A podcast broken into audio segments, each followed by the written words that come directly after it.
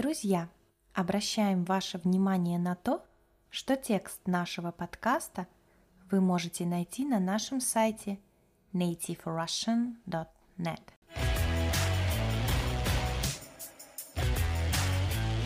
Всем привет! С вами на связи Настя. Недавно я прочитала интересную статью об истории русского алфавита и подумала о том, что вам может быть интересна эта тема. Напишите в комментариях, как быстро вы выучили русский алфавит. Друзья, на нашем сайте вы можете найти подкасты на разные темы, а также медленные подкасты. К каждому эпизоду доступны упражнения и тексты. Переходите на наш сайт nativerussian.net и изучайте русский язык с нами. Итак, возвращаемся к русскому алфавиту. Сегодня я расскажу вам краткую историю его появления. Согласитесь, буквы, а также умение писать и читать – это невероятное благо, которое мы должны ценить. В древние времена – когда люди не умели этого. Они выражали свои мысли, рисуя на стенах картинки, придумывали значки и иероглифы. Позже это все превратилось в удобные для понимания буквы. У каждого народа значки были своими. Именно поэтому Сегодня в мире существует более 7 тысяч языков. А теперь давайте узнаем, как появился русский алфавит. История букв русского алфавита рассказывает о двух братьях, которых звали Кирилл и Мефодий. Они и придумали – первый славянский алфавит. В период появления христианства и строительства храмов в государстве Великая Моравия понадобилась письменность, чтобы можно было записывать церковные тексты.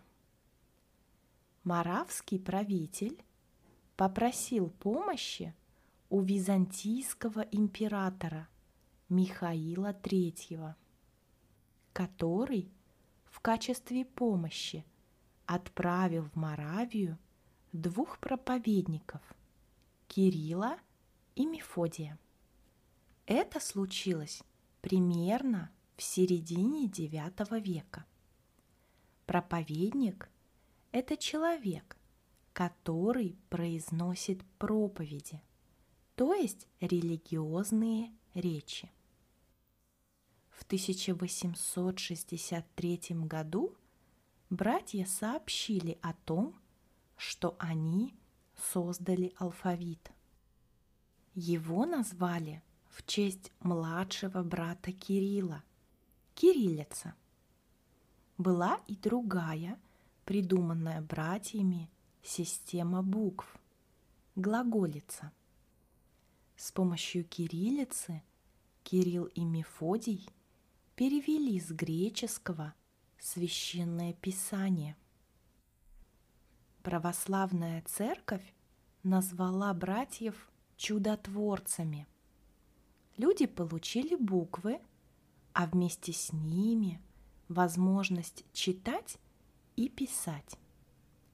Чудотворец в религиозных представлениях – это тот, кто совершает чудеса. Сначала в алфавите было 43 буквы, но немного позже добавили еще 4. Затем, через какое-то время, 14 букв убрали. Изначально буквы были похожи на греческие, но потом поменялись и стали такими, какими мы их видим сейчас. Каждая буква не только означала определенный звук, но и имела свое значение. В 1917 году был утвержден вариант азбуки из 35 букв. Но на самом деле их было 37. Ё и И краткое не были отдельными буквами. В 1918 году снова азбука изменилась. Из нее убрали несколько неиспользуемых букв, в результате чего их осталось 33. Вот такой азбукой мы сейчас пользуемся. В России мы изучаем алфавит в первом классе, но многие родители обучают своих деток буквам еще до того, как те идут учиться в школу.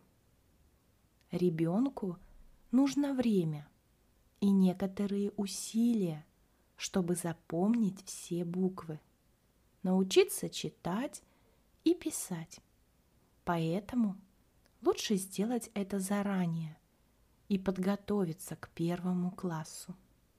Друзья, если у вас есть какие-то вопросы – обязательно задавайте их в комментариях к подкасту. Мы с радостью ответим на них. Я рада, что вы дослушали этот подкаст до конца.